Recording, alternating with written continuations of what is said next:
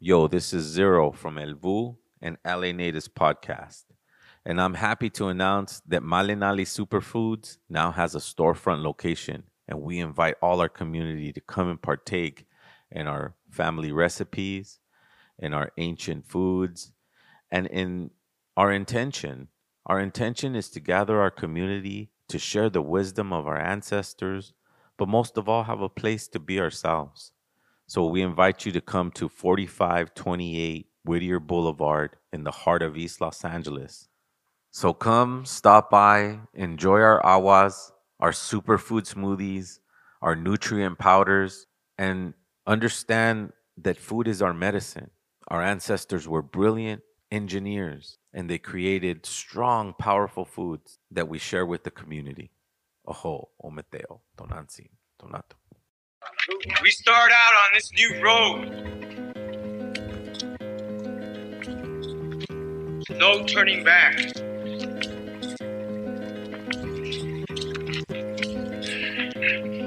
But we have our ancestors with us. We're going to continue to dance with them. Oh. Dreaming them. Calling them. We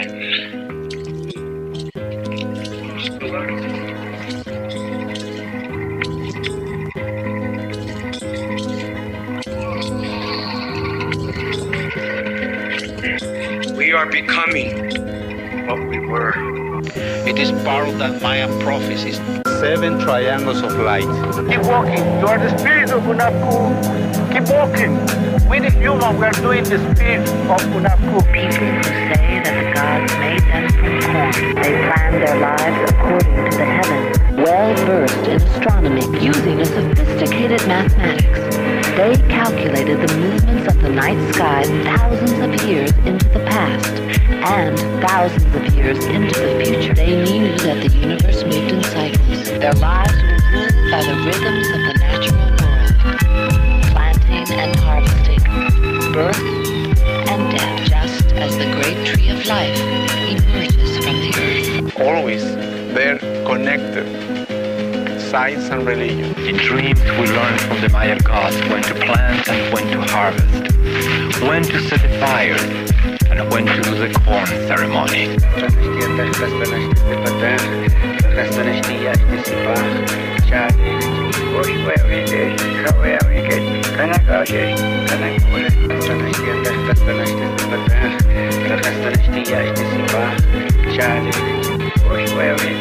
But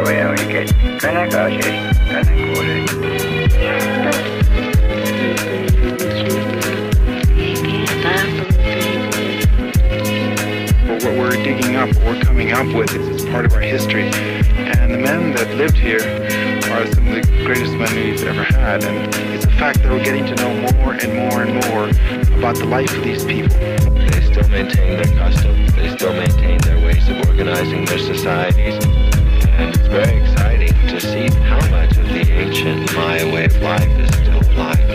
Because American history does not begin in 1492 with Columbus. It begins in 200 BC with the first Maya king who wrote his name on a stone. What is happening now is the people who made these places, people like Yax Pac or Bird Jaguar or Pakal, are getting back their voices. They are becoming real to us and speaking to the people of the 20th century about who built this place and why and what they felt and what they thought about the world. These are not anonymous people anymore. You are the spirit of Hunahpu. Keep walking.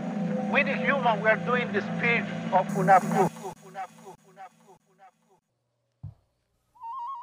Yo, yo, Yo, yo, LA natives. LA natives, here we are. Zero El Vuh, Armando, hip hop blog. Sorry we're a little late today, but I had some family responsibilities to take care of, which is my mother. And uh, I think I'll always get a pass from my brothers and sisters in the community when it comes to taking care of your parents. You know, it's a, a long journey for me because I didn't have that close relationship with my parents. But now I've healed myself and understood that it's not their fault. Whatever happened in a colonized world holds the responsibility of those colonizers that made it that way. So I have to go past that, heal myself, and I spent some time with my mother. So I apologize publicly and know that I have you guys. My responsibility with LA Natives is always first. So I just had to say that, Armando. You know what I mean? You know what? Much respect to you. I'm the same way. When it comes to my mother, she comes first. Absolutely. You know, it wasn't always that way with me, though. I didn't have that close relationship that I do now. You know, now that I'm healed, now that I understood how the division works, um, I'm able to apply it, you know, or, or I'm able to see it so it's not there. You anymore. know, me and my brother, we drove my mother insane, bro. We Hmm. were getting kicked out of all the schools. We were the ones selling the drugs to all the kids. Mhm. We were the ones invading these communities and infecting the population, man. So to embarrass her again and again and again, and then in retrospect, you know, we laugh it off. Well, because I, it was it was all things that were meant to happen for me to learn from these experiences. Well, also too, you're put in a system that you know right off the bat isn't for you.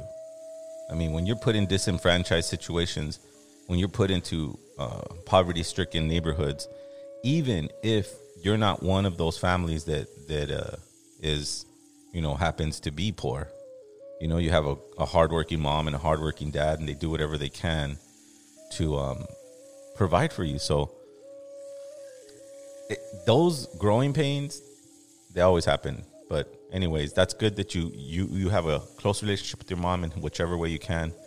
And i am barely on my journey to you know i'm kind of late on that. But i can admit that to the community because i don't have nothing to hide.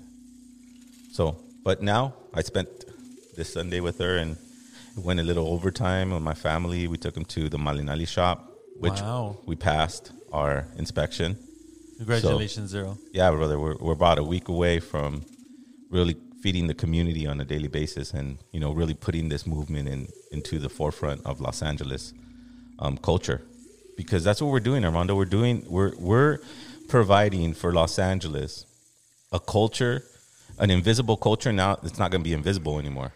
You're to know, like, it's not just to be lowriders. It's going to be, you know, knowledge. It's to be understanding your tonal. It's to be understanding what foods are healthy for you. Enough is enough. It's time to heal. And that's where we're at. And that's why I'm excited for this new, um, well, maybe not a new artist, maybe a new artist to us, but Dreaming. Australia. Honor. That's dope. It's an get to meet 'em. absolute honor to have an artist at this caliber to join us today. Absolutely. Um, um, um, let's go ahead speechless. and bring Absolutely. him in. Bring him in. A whole brother, how you doing?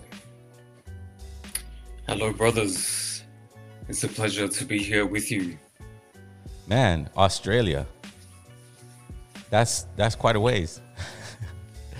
Tell us about your movement over there. Tell, tell us about your movement over there because I, I'm I'm assuming that you know you know our movement, our movement of you know exposing colonial rule and and disenfranchise and displacement of indigenous people.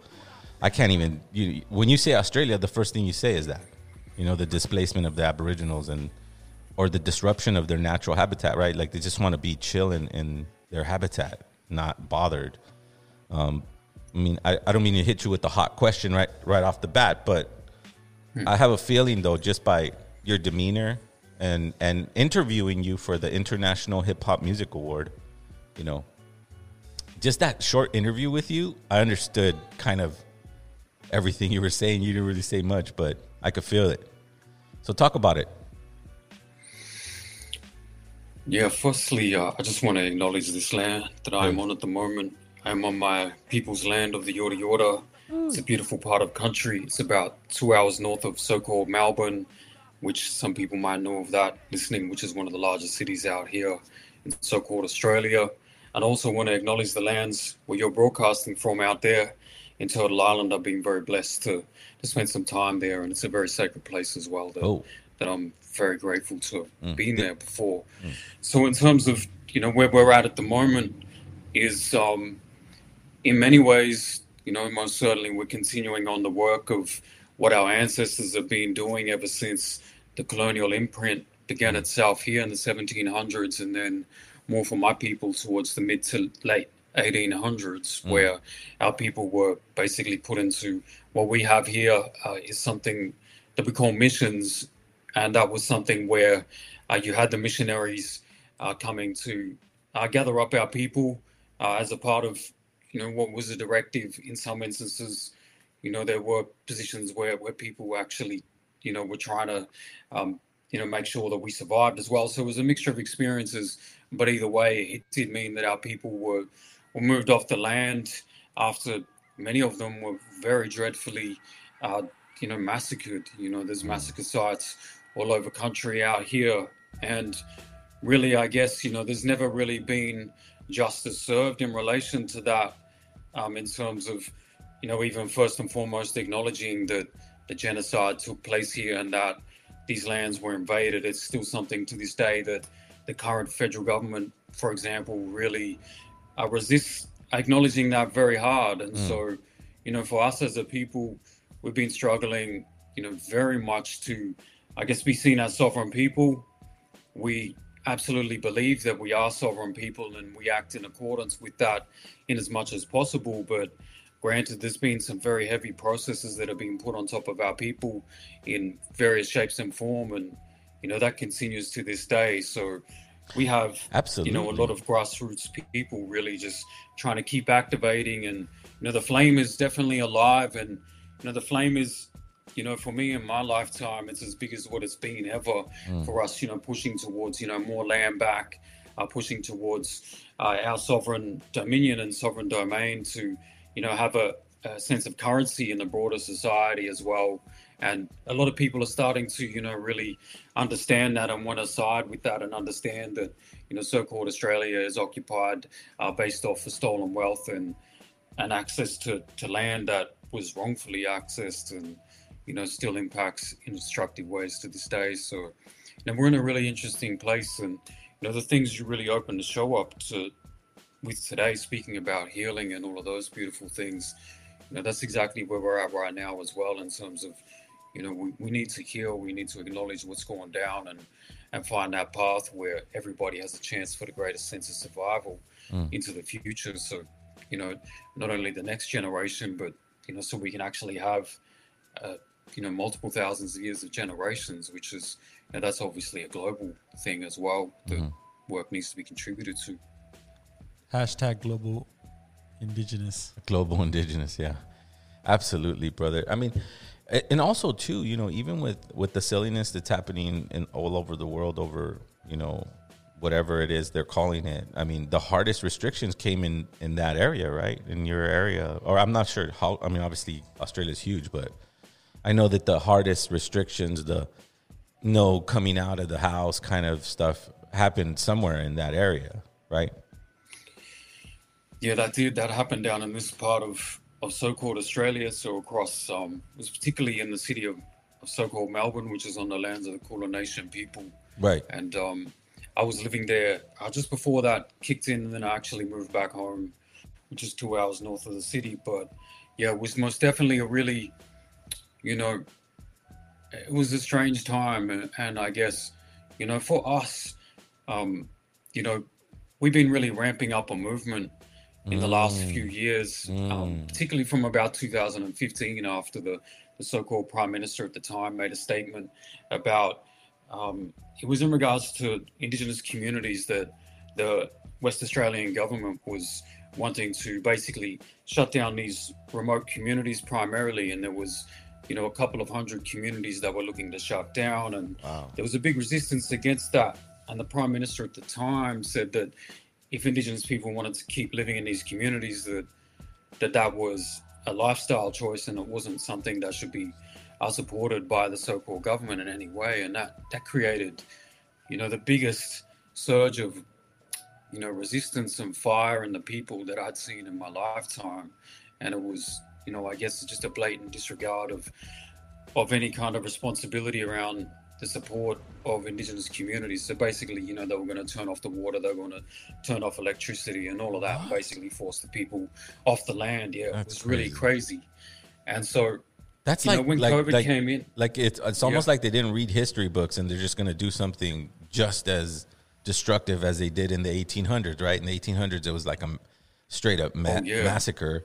But like in this in this case, you know, it's almost worse to take your light, to take your water. It's almost worse to do that. What you want to see people Oh. suffer and starve and dehydrate? It's like doesn't make sense. But anyways, I don't. that- I, I, just want to. I just want to say, right off the bat, brother, you're struggling. You're struggling just like we are over here, and and that's cool that we have the technology to one expose your area and ins- get inspired by you guys because obviously you guys did a great job where they locked you guys down. They were like, no, nobody's gonna. I mean, I seen people getting arrested for posting on Facebook something that was like a, a mm-hmm. mass gathering. Like I don't know if that was exaggerated, but it was live on IG, and you see this lady like terrified from so-called Australia, you know, and she's mm-hmm. terrified. And and this is the white lady. This isn't even an Aboriginal lady who's speaking up for rights. This is just a person that's saying, "Hey, this is going too far," and so they're mm-hmm. going, "Oh well, let's shut every movement down here. let's let's make a point." And it seems like that's what's happening over here too. So I mean, big ups to you, but let's hear more about your struggle. I mean, and how your music ties into it, and what your inspirations are. You know, I want to hear that. You're a very beautiful spirit, brother. I just want to tell you that. Man, thank you, brother. Um, yeah, look, it's been, you know, a real interesting time uh, for our people. Again, like with COVID, I suppose, you know, we were really pre-COVID at a point where there was some really beautiful and strong things happening. We had, you know, in, in so-called Victoria on Djab Wurrung land, which is a couple hours from where I am, a couple hours from the city as well. You know, for example, out there we had a, a stand there uh, in the grounds of sovereignty to protect a particular part of country there, where that went on for a couple of years, where this, you know, these sites that were considered as sacred from the local people, they protected that.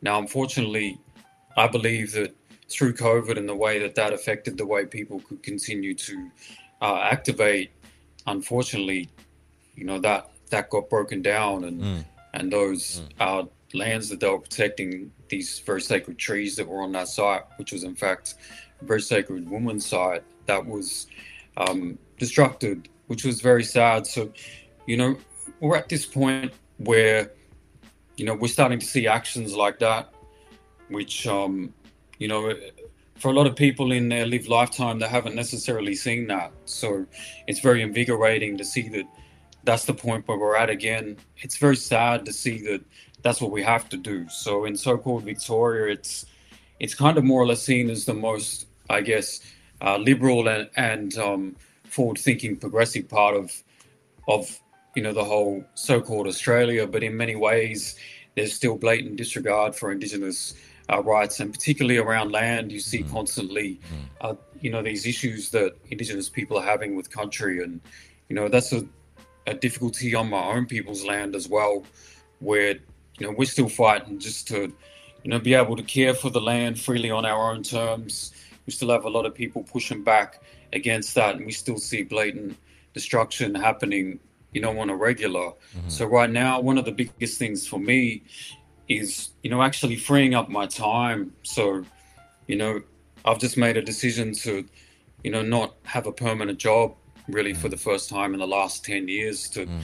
To actually make a lot more time so I can be more malleable to be there for our people. Because, you know, one of the biggest things I see out here is, you know, the, the, assimilate, the assimilation of how a nine to five, something, you know, as simple as a nine to five job can soak up the time of the people and the energy and also soak up all that spiritual energy mm. that like is so rich. Mm-hmm. It's so powerful it's so potent and they've got most of our people choked up now in chains in that type of way instead of you know back on the mission as well. So you know for me a big thing within you know the next little chapter for myself is to like keep my spirit uh, my mulana as free as possible so that you know i can be malleable and be responsive to be able to contribute to whether that's direct action frontline type activity for the community to stand protect a, a sacred site or you know whatever other thing that might be. It might be an elder that you know wants to do a ceremony or go and gather something from the land. And I feel you know a lot more of our people need to like start freeing the chains mm. so that we can actually like build that new model. Because the government or the so-called government is so far behind. And you Well, know I either mean- way whether they're behind or whether they're up to time with us at the end of the day like we are sovereign people and we have the right to uh, determine the destiny that our people should have. And so for me just you know bit by bit piece by piece working with you know our own people and then those that understand the direction that we're going into is such an important thing right now. And there definitely is a, a groundswell of people wanting to get behind that at the moment um, granted it's not everybody but there are a lot of people that that want to see uh, justice here on this land and and they're fearing the future of their own children as well like non-indigenous people. They're fearing that like their children and their grandchildren are going to be living in a land where there's you know crazy bushfires every year or where you know even there might not even be any forest left. And water to drink that's clean you know Mm. they're very real fears that are permeating across I mean, society even out if, if here if I was if I was of a colonial descent or white person, you know, someone who has that you're lesser than me attitude just because of the color of your skin, they they all have fear. That's the main reason why they do it. Mm. And my thing is, I think they fear for their grandchildren that they're never going to meet because they're not leaving stable ground for community, for um, interhuman relationships. That's the thing that we that they suffer from over here. Over here, they try to hide it. Hmm. They just don't talk about it. Hmm. They won't make hmm. movies about it. It's just like, what? There's indigenous people here still? Like some people could say that. Some people will look at you, even if they're not white, will look at you straight in your face and go, What? There's still native people? There was 65 million natives here. They still haven't gotten rid of us. They mm-hmm. raped us, they mixed us, they put us in certain areas, they ma- they marginalized us. It's like we became the minority because we were prisoners of war. That's when we became the minority. When you're a prisoner of war, they're not even going to count you. They don't even think you exist. You're like the peasants of the peasants of a caste system, right? And they're always going to keep you there. So when when I'm glad that you explained your struggle here. Oh, I'm going to explain the struggle here, but you just explained your struggle over there in the sense that they're never going to catch up. It's not meant for them to catch up mm-hmm. ever. Mm-hmm. It's meant for mm-hmm. them to put in put put a seed inside of you going, "Oh, one day they'll catch up or one day they'll give a give us what we need or one day they'll be rational." Who's rational? Whoever looked at the eyes of a rapist and said, "Oh, wow, he's rational." A guy, a thief of land. Someone who disrespects the most sacred thing you can possibly have is just water. They're never going to catch up. Uh, I, I just want to make that clear, at least from my perspective, and being the host of LA Natives. They'll never catch up. It's not meant for them to catch up. We need to understand that. And that puts us back into the sovereign situation. Because when we work together communally, we realize, oh, well, we have medicines here. And we know how to clean water over here. And then land back doesn't be- mean I have a paper that says this is my land back. Mm-hmm. Land back means I know how to find water. I know how to build a fire and keep it safe so it doesn't hurt anything else. Right? You have a relationship with all these things. That's what our ancestors planted a seed in us, deep, deep, deep inside of us, that these things never fall apart if you have these principles and understanding. And I'm glad that you're sharing that with us because I, I, I personally don't have too much. I, I've seen few movies, documentaries, good, good movies of so-called Australian Aboriginals or whatever. I'm, I'm not. I want to be educated on it so I could call you guys the right thing. So I could call that landmass, like you know, our landmass, Turtle Island. You know, Anahuac, the Sawansuyu. These are the original names that our ancestors created in humility of the sun and the stars. We were humble to that. We didn't go, oh, we can control it. We said, whoa, that's powerful stuff, you know? But creating this relationship with you gives me hope because it sounds like you guys are finding your way through community in the best way you can. Absolutely. most definitely. You know, that's uh, you know, one thing we are very blessed with is, you know, we are we're very resilient people. You know, some might say stubborn, and for me, what I say is, well, you know, it's because we're connected to sixty to eighty thousand plus years of of our ancestors' spirit and sacredness within this land. Like, Yeah. I couldn't I couldn't let go of that if I if I wanted to because it's it's part of who I am. Like our Mm. ancestors are still here with us. They're still within the land. We are a part of the land. Mm. And you know, I'm very blessed that I got to grow up on my people's land as well. I've just moved back here and for me, you know, like so often people say, What keeps you going? What keeps you going? And for me it's just, you know, the force field of my very existence itself hmm. is just a part of that. You know, it actually like ultimately it's not even a, a thing that I have any consideration over. I just, you know, try to acknowledge it and listen to it and go with it. And particularly around those concepts that you spoke about, that that is so important in terms of the relationality to all living beings Mm.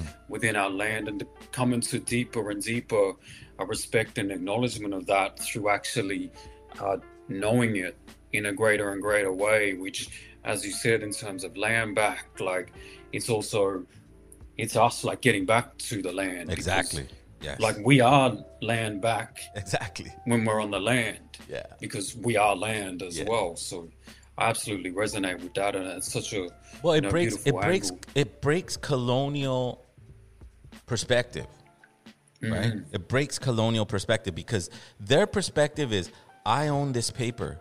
So that Mhm. means I own this land, right? Mhm. When we were telling them, I'm sure your ancestors were telling them, no, we can never own land. It owns us, right? Mhm. We have a relationship with it. We treat it this way. We'll teach you how to live here. But they're like, no, this paper says you need to leave because I own this land, which in turn creates a perception in our youth that says, we want a paper that says we own this land. No, we don't. Hmm. I can give a hmm. shit about their papers. I could go hmm. run away deep into a mountain and I want to see them find me. That's the kind of land back I'm talking about. I'm sure you could do the same in your in your land, where it hides you, where it blankets you, where you know it so well, you know the times of day so well that you can maneuver. That's how you learn how to hunt. You don't just go out in the middle of the day and all, it's just, this is the process understanding the night, the day, the evening, the midnight, the sunrise, the fasting, the the water. Oh wow, I finally found water. I didn't have water for 2 days. I finally found it. The appreciation of that is land back. Mm-hmm. That is land for me. I don't know what you think.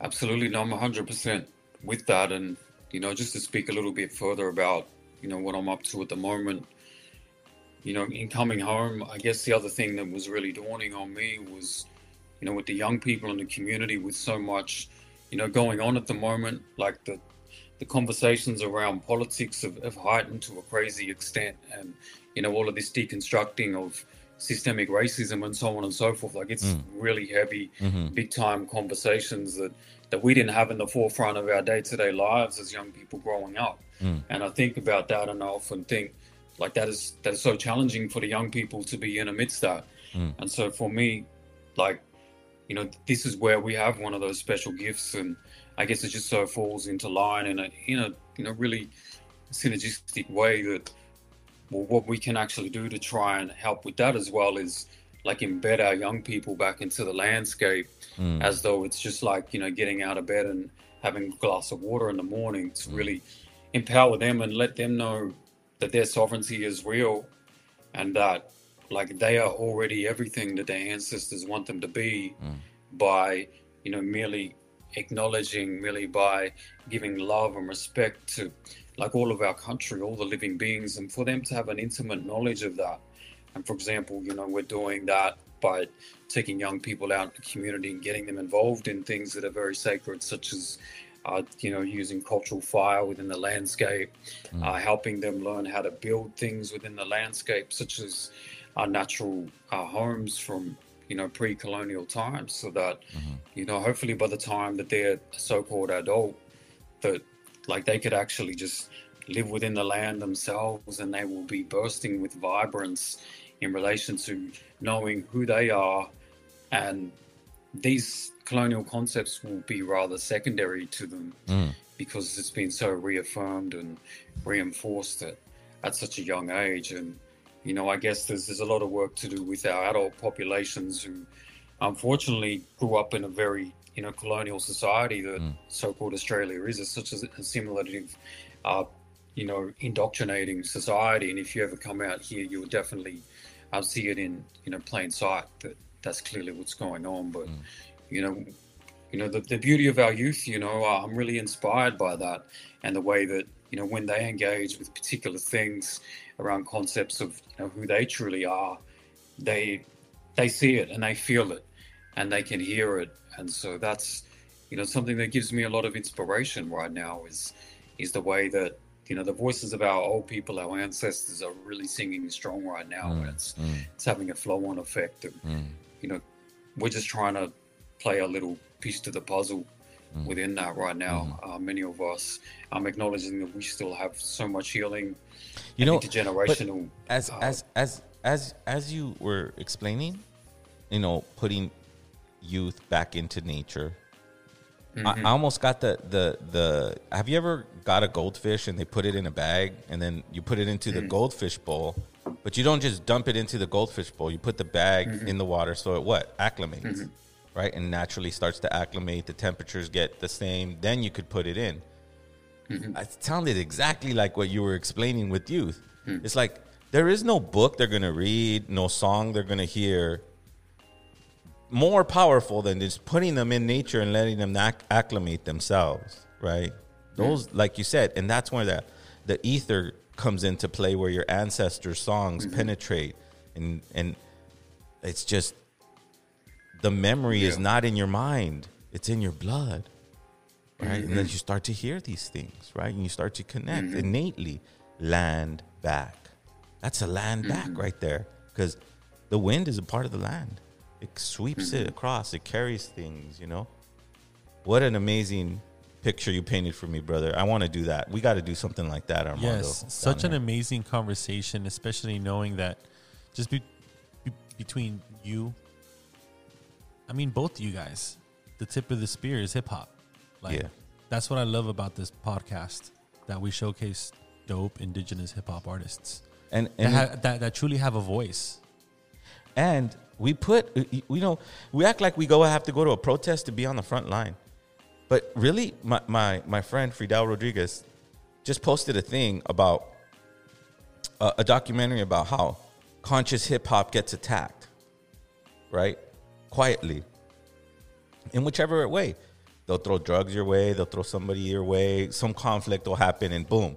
Because you're saying a message, you're gathering people, you're you're making a difference that that says a lot, right? So now we got Dreaming, who who obviously is a, a frontline worker. I mean, he he puts all his love into his music, and obviously he has something to say. I know I've been saying something for 22 years. You know, the genocide of indigenous people has never been recognized by anyone. They just say that happened a long time ago. So can I ask you, Dreaming, like, um, are you with the independent label? Um, are you not signed? Do you have like a team behind you or a machine behind you that's you know pushing you forward? Yeah, look, um, you know, releasing music for me was something that it took me quite a while to come to, even to that point, to to be really sure about it was something that I wanted to do for a long time. I, I you know, I was going through a lot of, I guess, spiritual processing and and trying to understand, like, should I even record songs? Like, you know, on that very deep level, just fundamentally understanding if spiritually, you know, I should go down that pathway. And I guess, you know, in part of that process, and taking that time to do so, I suppose by the time it came to releasing music, I wanted it to be, I guess, as autonomous as possible. And that was really largely for spiritual reasons and around my spiritual liberation and, and not to have the waters tainted around that, so to speak. So when I began to release music, I released my first track, which was called Australia Does Not Exist, uh, fully uh, through the independent route. And you know, it's all just gone from there for me in terms of realizing that like that's actually something that I could do, and then understanding how different processes work within the music sector, uh, so to speak, one piece at a time. Uh, whether that's you know doing PR or you know just the whole of everything. You know, it's been a great learning journey for me, and like I really, you know, I continue to try to uphold that as much as possible, so that you know a lot of other people might say, well, maybe it was better if you just like tried to get signed or like something earlier on, but you know, for me, the great thing I've been able to do is is go through a great learning journey to really understand how you can stand as a sovereign or autonomous artist. And so, you know, in doing that, I guess I've wanted to, you know, be able to then work with younger artists and really help to guide them in a way that I can show them how they could, you know, either do things uh, fully autonomously or or just in a balanced way where they can still have like strong uh, indigenous networks and cultural support mechanisms for their work as well. So, um, the long story short is ultimately, um, you know, it's been myself pushing everything that I'm doing, and Congratulations. I've definitely got peers that. Thank you, thank you. Congratulations, And, you know, bro. I- you did you you did really well. I mean, according to Armando and his research, I mean, is the congrat. That's not easy to do. I you're sounding like it's. Oh yeah, we just got to do this. That's like Well, and, and guys, it, it's the It's only, hard. and, and and in the climate that we live in today, that's the only way it should be done, right? Dreaming like you know, take, take Taking the time. take your career by the horns and, and doing it yourself because it- it's a full blown independent industry now. Yeah, and if you do get too much help, you're you're sacrificing things like your voice, So your look. So can I ask all you that stuff? out there in in Australia, is there a uh, genre that's called indigenous hip hop, or is there a scene that's an indigenous hip hop scene? Because out here in in, in in in the states, um, there is a genre that exists that's titled indigenous hip hop. Yeah, look, I would definitely say it's at it's at the point where there's enough artists that are out there with their content that you would actually say it's a genre subgenre of hip hop in itself, and it's it's an ever rapidly growing one, and it's a really powerful one. A lot of artists that they're breaking out into, you know, the broader, you know, acknowledgement into the, you know, mainstream. You know, you've got a lot of people all over the television and like not to say that's a marker of success and so forth, but it's indicative of where the current, I guess, national conversations are at in terms of Indigenous rights, which is without a doubt one of you know the largest conversations in this country at the moment, and, and it's just getting louder and louder every year to the point where I'd say it's probably you know would be in the top five ten conversations in this country at the moment. So, um, Indigenous music as a whole is really booming, and like hip hop has just been so resonant with young indigenous people out here ever since it's it's been out here. Like our young people really love hip hop, and so like who got who all- who are the artists out there that they're like kind of oh wow this dude's dope. And where's that Yeah, where- where's that artist usually from? Like is it like the typical ones like Snoop Dogg or you know what I mean? Like or is it like different artists that are like in the sub like I said in the underground part of it? Definitely like there's a you know you've got that's the thing like even within indigenous hip hop you've got mainstream you've got underground Mm, mm. you've got like so many different subgenres there like people are doing it all in their their own kind of way which is pretty amazing you know and also want to acknowledge that there have been indigenous people doing hip hop going back quite a long period Oh, of yeah. time like Absolutely. say 20 20 years ago Absolutely. we had people doing stuff um, even my younger brother was doing you know his thing sort of you know mid 2000s but see at that time it was not i guess on trend to really uh, to be doing indigenous hip hop and to speak up about indigenous rights. It was probably more likely that a white hip hop artist singing about indigenous rights was going to get platformed than actual indigenous hip hop artists. And there's a song by the name of 66% from a name a group by the name of the herd which went viral at the time and that was that was a white group. Mm. So you know it's just been amazing to see how much that transformation has taken place. And now you do have people who've just absolutely blown up in the mainstream such as a an artist by the name of baker boy who's you know he's enormous. Like you see his face you know in all kinds of places. He's, he's become a, a poster boy for you know indigeneity almost in a mm, way mm. and become this whole type of um, you know celebrity figure. And then you've got some really underground you know lyricist type artists as well coming through. There's a you know a brother by the name of JK47 who's dropped you know one of the greatest hip hop albums I think I've ever listened to. Just just last year, who's coming through with that that underground hip hop type feeling, but really you know amazing indigenous empowerments and indigenous stories through his works. You- You've got like everything. You got young cats into the trap as well. Mm.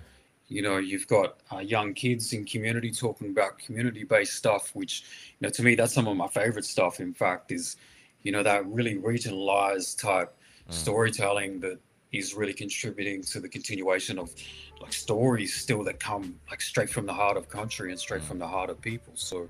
you know the diversity of it for me that's that's the most beautiful and powerful thing about it is that you know some people want to go mainstream but like others are just going a full sovereign route others are just staying in their communities and it's just a real special thing and i'm fascinated to see I, I, know, I where have, it's going to go to I have a I have a strong opinion about it. I don't know. Maybe it's just because it's me and the way I studied history, but they're never going to put anybody of indigenous descent on that platform because there's too much guilt there.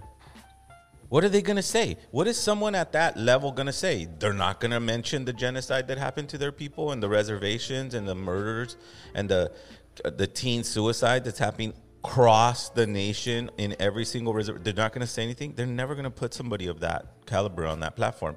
That's why I like your idea. Because nowadays, you need a camera, you need a phone, you need a good network, you need consistency, you need good products, and you could do it yourself. And whichever way, we're not trying to heal the world.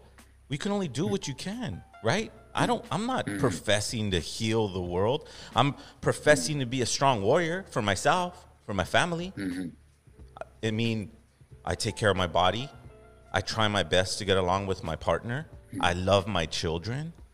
I understand the energies of time because my uncle Masatzin is teaching us the tonal. I mean, and then you have your. I mean, dude, your spirit is so. You you don't have to say a word, and you can feel the commitment you have to what you're talking about, and that's what I'm talking about. Everyone needs to be that way. Imagine if everyone was that way. Then we would go, okay, well, if you want to be disruptive, make sure you're over there in that corner. You could be disruptive together over there. There's enough land. That's what we kept telling you. There's enough land. Hmm. Right? Mm-hmm. But if we feel like we need papers or documents or filings, once we go into that mode, we lost. Mm-hmm. We lost because who rules their courts? They do. That's why the, the mm-hmm. it's a gig. It's a it's a what do they call it? It's a the gig is rigged. You know what I mean? It's a mm-hmm. rigged thing. It's not. Let's stop thinking that it isn't. That once we stop that, then we go, okay, well, what creatively what what could we do creatively? A lot of people don't understand. The Mayas existed for thousands of years, but then they had temples that were abandoned. Well, what happened? Did they disappear? Did a spaceship come for them? No. The rulership started fucking up. And the rest of the people said, We're not doing shit for you no more. And they went their own way and they created other societies, other cities, other evolution. How can we continually work for them? There has to be a creative solution to this. And that that that comes with what you just explained about how you put your music together, how you get it so successful. Even if it only reaches this amount of success, look how much you affected. 10,000 followers? That's a lot. Your spirit's beautiful, bro. Congratulations. I'm glad to meet you. I'm hoping that we can connect and do something powerful together. Because the humility that comes from your voice and your tone, respects.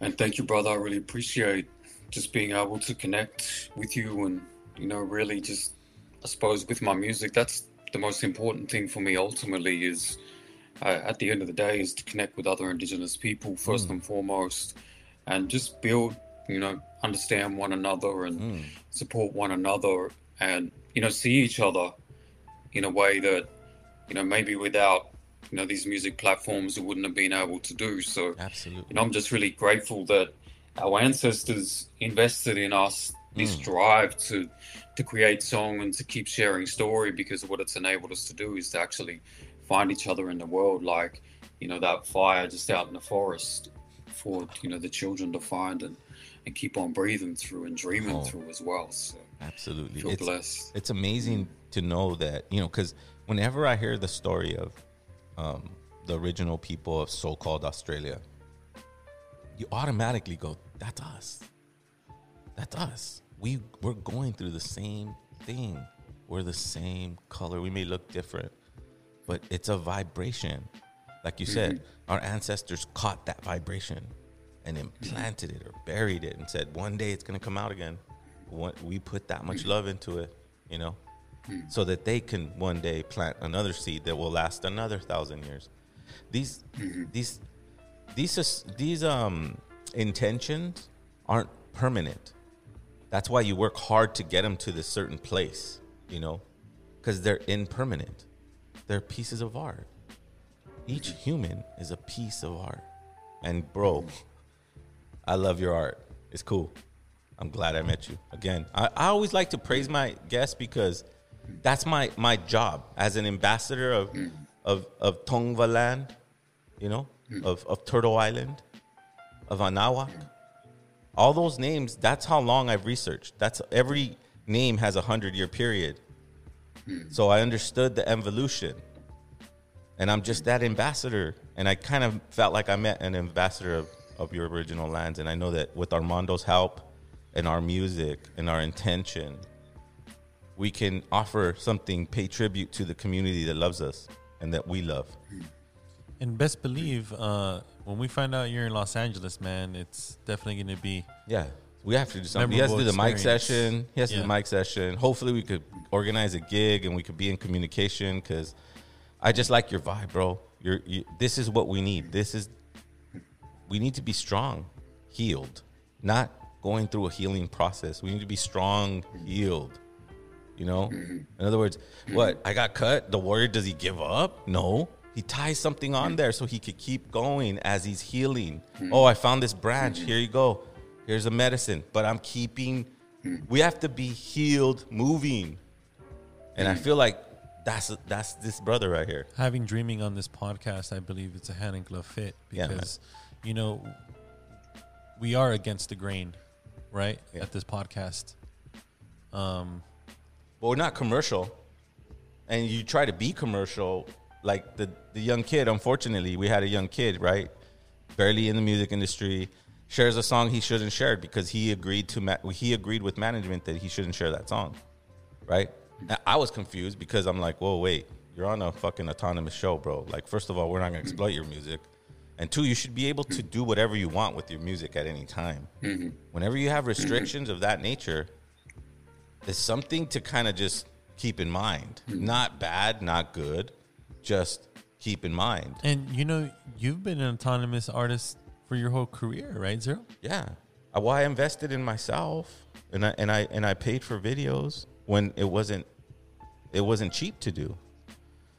But that's the part of the art. You know what I mean? The impermanent part of it.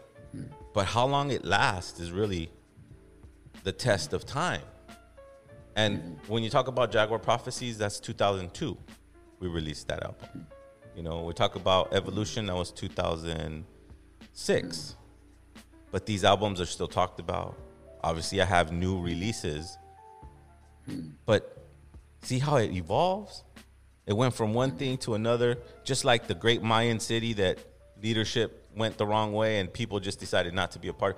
We need to take that mentality and create things with it, not destroy a system that destroys itself. Once you unplug from that system, you see it destroy itself. But when you're plugged into it, when you believe that there's a ray of hope, that they have a magical page on their constitution, I mean, they're telling you right there. I, can only speak for, for this side of the uh, of the globe, but there's this magical page that says, "No, it's all good for everyone." Watch, just keep going. And if you're that guy chasing the carrot, or the woman chasing the carrot, or the family chasing the carrot, you're going, "One day it's going to be like that." But I have to live 50 years, or maybe my great great grandchildren have to go through hundred years of slavitude. That maybe one day I'll find that page or paragraph or, or sentence that'll say that that's that's what you meant. You're a liar, and I'm talking about colonials. I'm talking about wherever they come from, whatever they stem from. And we know where they stem from the church, because the church funds everything. This is the richest thing on the planet. Just call it what it is so we can deal with each other. Because if we just go like this and not know how to see without our eyes, right? That takes practice. So, And I love how. Um, anyways, I went on a little rant there, dude. I got. I just love how Emotional. Dreamin mentioned about the whole nine to five thing. You know, out here in the U.S., That's slavitude, It just bro. seems to me like everyone just stuck on fear of losing a job, keeping a job. Jobs are not secure. You know, they're pushing and, it- and, and for me, I was stuck in that trap too They're until put- until I realized my true potential. Yeah. You know, You believe and then once I quit my nine to five, I'm never gonna go back. Yeah, you believed in yourself. You know, you believed in your creativity. And for dreaming to, if I'm not mistaken, you recently quit your job, right? You went full time artist, right? Yeah, yeah. Just um, I feel like it's been a long time overdue.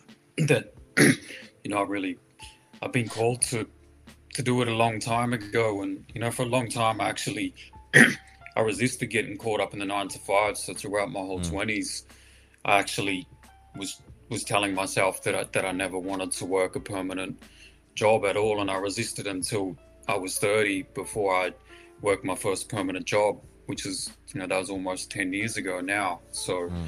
You know, for me, um, you know, to come back to that point and be like, all right, you know, I went through this and that in terms of not necessarily like checking out what what that system was about, but like I can understand and appreciate on a whole nother level how important our our liberation of our time is to whatever we need to do, and that there's an illusion that they paint around um, security, which like I actually like I understand and respect it because like there's families, you know, that that they need a certain amount of unfortunately monetary security within this societal construct, but like at the same time, say somebody like who doesn't have children and so on and so forth, then there might be pressures on them to still, oh, you need to be saving for, you know, this, you need to be saving for that in order to be secure.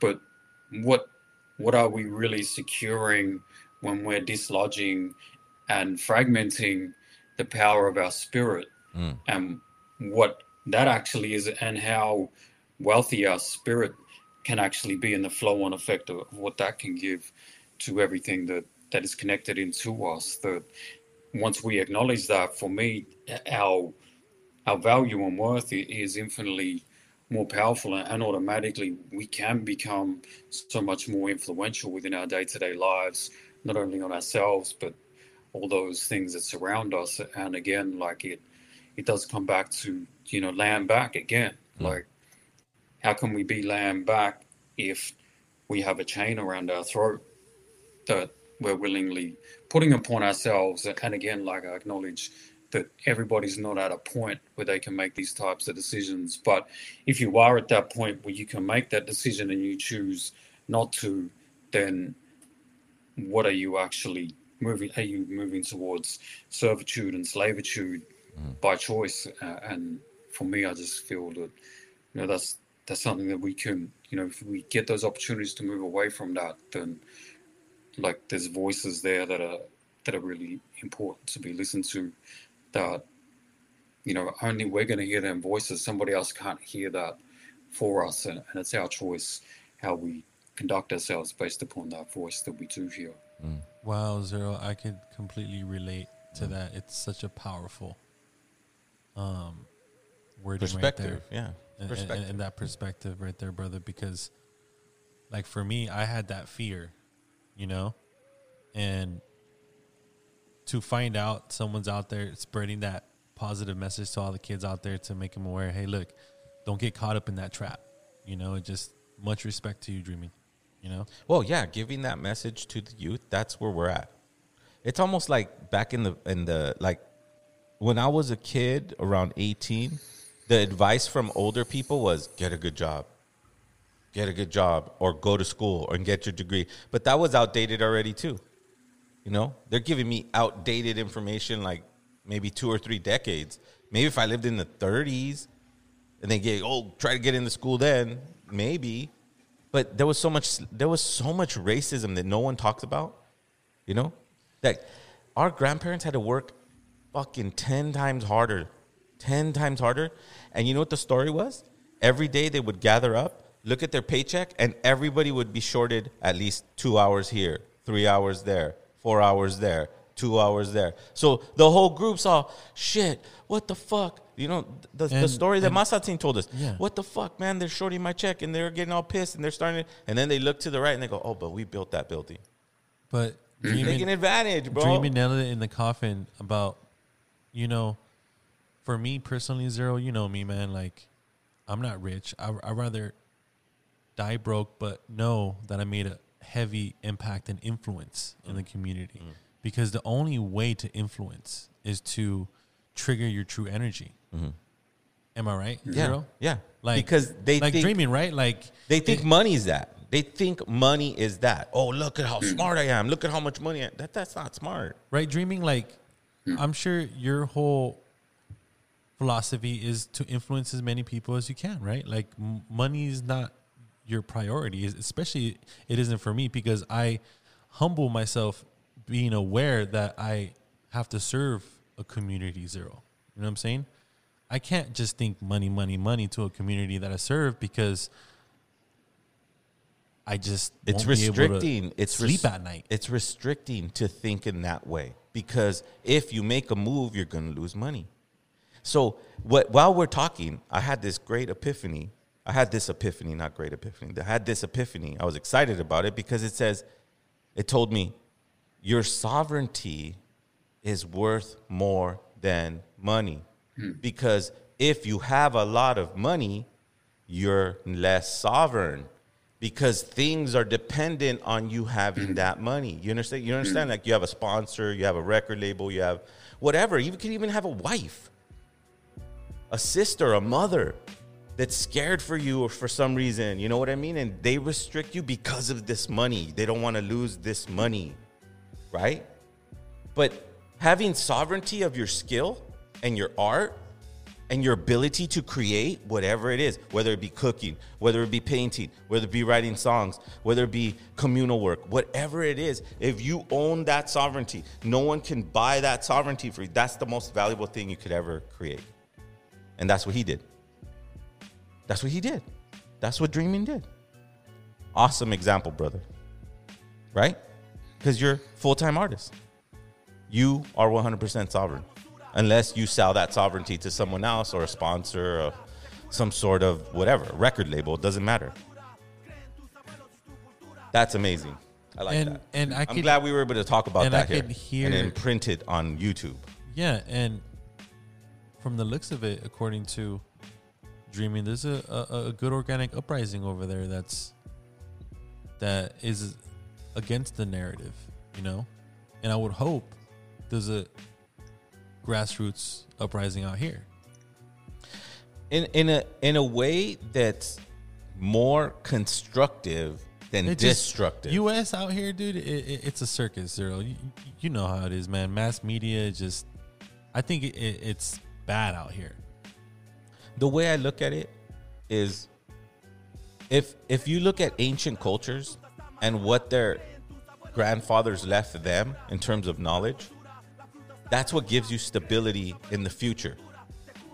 You may be taken from it for a little while, but eventually you're gonna meet somebody that's gonna know something and it's gonna trigger you, and then this innate understanding comes back to you because it was stolen.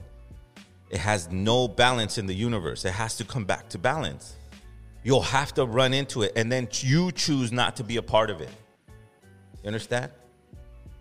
So that's uh, that's what we have to try to work towards, because that's the real revolution, right? It's not destroying colonial buildings or ripping up paperwork, but when you break the perspective that they even told the truth once, every treaty they wrote broken, broken. Even today, they try to take more land from that treaty that they supposedly wrote. Yet they still ride on this high horse that we're all good. This is a peaceful land. This isn't racism. It's a fucking gas lighting for hundreds of years. And we're children, so we believe it. But the minute we step into that forest and acclimate, just like Dreaming said, I mean, I could see the steps he took to center himself and to be accurate with his message. Powerful dude. Yeah, I like this conversation because it gives us great examples. You know, we can apply these things here. And this conversation is just the perfect conversation for this platform. Yeah, let's not get frustrated. It's going to take time. How long did it take them to get to this point? 500 years? Okay, well, let's say 1,000 years from now, we're going to be completely autonomous because we'll be sovereign people. That's what made those ancient cultures powerful is that they, everybody had their own sovereignty. Everybody owned their own skill. There wasn't a corporation of, you know what I mean? It wasn't like that. I could give this guy $300,000 a year and I, could, I got his skills. Everything, all of his intellectual property, if he collect, if he creates it in my building, is mine. Right? Whether it be music or, you know, all that stuff. It's intellectual property. Right? But we have to learn how to deal with colonials. We have to learn how to do that. And man, when you look to so called Australia, their movements are strong. Their people are, man, right on. Uh, I, I can't say anything. I, everybody I've met from there is just like really wise, really connected, and still holding strong to their Aboriginal roots. That's why, you know, honored to have you on here, Dreaming. And uh, I know we're gonna probably either play a show together or do a song together because it would be cool to do that with you. And we didn't even play any of his music. You know. For We'll leave it up- anyone that's tuning in, make sure you guys follow Dreaming. Absolutely. Um, Just because he's the coolest fucking guy in the world, man. Look at this guy. put him on your playlist on Spotify. Follow him on Instagram. Yeah. Um, it's a super honor to have him on this uh, podcast. It's from Yeah, the man. other side of the world. Yeah, share share your handles, brother. What, what how can we find you? Where can we find you? What are your major platforms? Do you have a website? We need to connect with you. You guys need to go buy his stuff. Support this brother because he's reclaiming his sovereignty. That's what we all gonna do. We're all gonna reclaim our sovereignty. We're all gonna wear our quetzal feathers. I'm a sovereign person. Absolutely. Second, second that, and I want to acknowledge, um, you know, that that I believe that's inevitable. That Indigenous people, our sovereignty, is central, and it's key as it's always been, and it's undeniable. And we see in the shifts in the world, like to come back to part of what I was talking about earlier in terms of the way that you know there's this trickery that goes on Mm. to say that your power isn't enough. And we saw that generations ago where people said, don't do this as an indigenous person. It's like that's in, inhuman for you to uh, do these things throughout your day to day, whether that's, you know, gathering food from the land. And, Mm. and now we see that while they've got us still in this type of confinement within Western ways, now they're going off and they're attempting to, in ways, monopolize those powerful ways that that were and that still are ours, and again trying to push us on the outer of the things which are actually core to our power and central to our power, and still are central to our power as Indigenous people. Mm. So, you know, the movement's already happening, and even you know, there's been attempts to exclude us from that. But you know, the beautiful thing for me is that again, as sovereigns, when we live within our power, there's there's eventually going to be a tipping point that's going to come that that will not be able to be held back anymore. And I fully believe that for Indigenous people globally, that you know that's a place that is down the path, down the road, and when the earth is on its last throes, hanging on the edge of a cliff, it will indeed be Indigenous people that people will be looking to, pleading with for answers and ways and the magic and the healing and the spirit to help us all to continue to survive. So I just wanted to give those a couple of words Mm. and also Um, thank you for this platform here today. I really appreciate it. It's very beautiful to connect with you all. I'm very grateful for that. And my artist dream, name it is Dreaming Now. Um, that's dreaming without uh, the vowels. That's D R M N G N O W. And you can find my work particularly via Instagram, which is probably where I'm most active. Instagram. And also, I have a Facebook page with the same handle as well. And all of my works are up on all uh, your various streaming platforms, including a few uh, visual pieces as well that can be found up on YouTube too. Well, man, you're an amazing person, bro. I, I, I, kind of don't want to cut this interview off, but I know you have a time constraint, and and it's cool that you spent time in that. You know, I apologize for being late, but I was with my mother. I can't put that. I can't rush that sometimes. Um, but thank you for bringing understanding with that, and thank you for being a, an amazing conversation, and hopefully something will come from it. A gig, you know. I'm sure that we're not gonna lose touch, you know, and blessings and know that we'll we'll put down some tobacco for your movement out there. We'll burn some sage for your ancestors to hear you. And know that that the global shift is autonomy, sovereignty of your own self, your own thoughts. Don't look to corporations, schools, or institutions or colonials to heal you because they're not. They're not meant to be that. And uh, we'll see you soon, brother. And thank you, brothers. Such an honor. And we will speak again in the future. Thank you. Oh. Wow. Wow. you know- Australia. so called Australia. So called Australia. So many From gems. now on. So many gems I'm taking away from this powerful conversation. dude's man. cool. Man, like how he so- said, when- how once tone- once the earth is on the edge of that cliff, Yeah. you know, people are going to turn to the indigenous people. Yeah. It's only right. Right. Who else are you going to turn to, Zero? The corporate elites? No. With the suit and ties? You know, I read an article a long time ago. It was actually like a published paper by a scholar from school. So it wasn't in a book, it was just like a published paper from college. And it was an in depth look on what Mexico had to offer to the world. Kind of like what Africa offers to the world, like the lumber or whatever natural resource comes from them. Well, the article was broken down with all the medicinal stuff, all the calendar stuff, all the wisdoms and and nature and and and science, but not science, common sense, right? Um, that its knowledge could heal the world, but it's not known. It's not considered a resource. Having ancient knowledge of plants or having complicated math or having um, a, a- a very sophisticated way to track time is worthless to colonials. It's not a resource. So, okay. Don't let it be a resource for you. For us, it's power, it's sovereignty, it's health. Of course, if you're sick and you're overweight and you have issues because you eat bad food or you're addicted to bad food or you're addicted to um, bad recreational habits, which is drinking alcohol, which is something that pirates used to do just to kind of get across the ocean, you got to be more sophisticated now. This is the shift.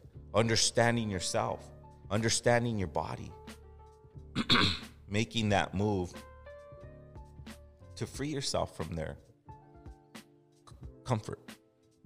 And that's which isn't comfort at all. It's slavery. And what you just said, you're describing dreaming. Mhm. All those elements cool. he I mean- incorporates. like he's he's like your doppelganger, bro. Yeah, bro. He it's cool to I'm sure he doesn't have children. Or if he does, man, and he pulled that off, kudos. You know, but even if you do have children, you still keep grinding. I kept grinding. I had children. You know? I kept grinding. I'm still grinding. Because I have my art to share. And I revolved it around our ancestors' wisdom. But when you involve our ancestors' wisdom, somehow it gets politic, politicized and controversial, and and you're, you know, doing something wrong. And it's not. It's just sharing information. I don't want to harm anyone. I don't care what person what a person's skin color is. What I care about is their perspective, their attitude towards humble, peaceful humans who are just striving to understand their place on this Mother Earth, to understand their moment in time, and how to apply it to the community in a good way. I want you guys to hear me because I don't want this to be twisted up into a reverse racism type of thing. Just because you're standing up for your rights just because you have something to say and you disagree with a lot of things. So, uh, those are just disclaimers. I am sovereign. I have a voice. I will speak it. If it offends you, I'm not doing it to offend you. The only reason it would offend you is if you're infringing on my rights, on my so- sovereignty and autonomy. That's what we need to teach our children. That's what our great ancestors, our abuelos who have passed, and they're recent ones Russell Means, John Trudell, etc., etc. The time is now to understand these things. Me and Armando are putting together the Patreon, which will be up soon. We're going to make these booklets and uh, calendar posters available on our website.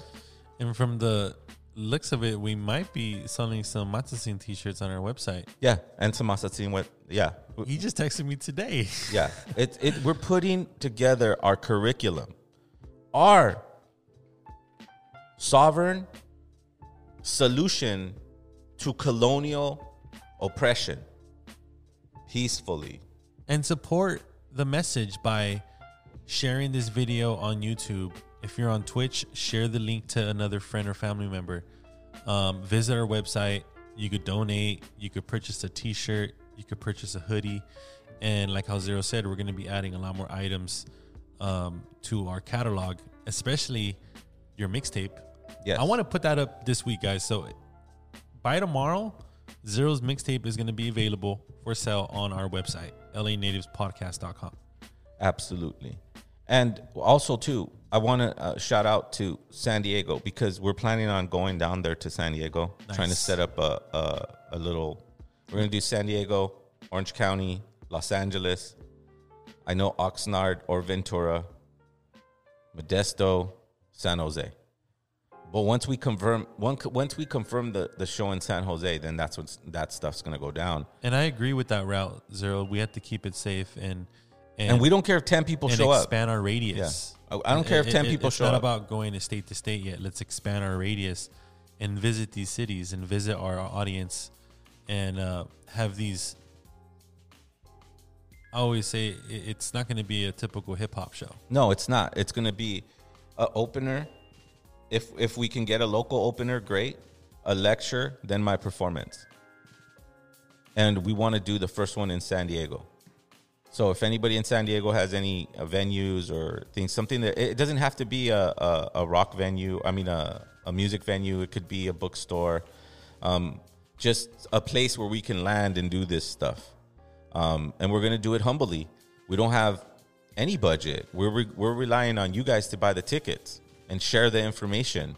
So if you're a fan of LA Natives, you live in, in San Diego or the areas that I just uh, mentioned, and then if you live in areas that you feel like you can gather 20 people, 20 people's the, the target, Armando, or what's the target? A- Anywhere between 20 up to 75 people. Okay, so 20 to 75 people, that's Very- what we're looking for. in- intimate, This is private intimate event. Intimate. You'll have the the the VIP time where it's like one to one, you know, signings, whatever. And then and then uh yeah, well we're going to do it like that, humble. Cuz I know there's a lot of people that like message me on on on Instagram and they want to you know, say how this podcast has affected their life in some way, how you know one of these artists inspired them, one of these songs. You know, I get a lot of those messages, and I know we get a lot of them on LA Natives. Bro, So Zero, you know I've hosted and organized some of the dopest hip hop events, right? Mm. But at the end of the day, yeah, you get to see your favorite artist, but what do you really walk away with, Mm. right? Just enjoying the music that you like, but I just think with with LA natives and the community that we serve, it's just we we have to deliver more than just that. Yeah. You know, Well, we have to deliver a, a true experience because the the message that we put on the table is is quite frankly, you know, a positive medicine. when when you approached me to do music again or to help me put out music you know not to do music again but you asked me to oh i can help you put your music out. When you invited me to the regent i knew i was taking a journey and i wasn't going to be monotonous with this journey. I had a lot of success with El Vuh i love El Vuh i wish El Vuh could continue but it didn't. So i had to you know put my medicine bag on my own shoulders and that's how this podcast came to fruition. And now we have uh, Elder Masatzin who has information. I knew that my journey wasn't going to be monotonous, that this time along, we're going to give you tools. And these tools, if you practice them, you can apply to your life. If you understand these principles, you can apply it to your life. I'm not a preacher. I don't know it all. I'm still learning but I know this stuff works. It's 26,000 years old. There's an intention behind that. Not to rule the planet or be a billionaire, but to be sovereign, mastering your tonal, humbling yourself to life and its sadness, its happiness, its disappointments, and its triumphs. All together. Once we're sovereign and stop complaining, then progress will happen. And that's our intention with this tour. Here, here's the book, here's the poster, here's the shirt, here's the LA Native shirt. We're giving you a market. Support this market because this market's bringing information.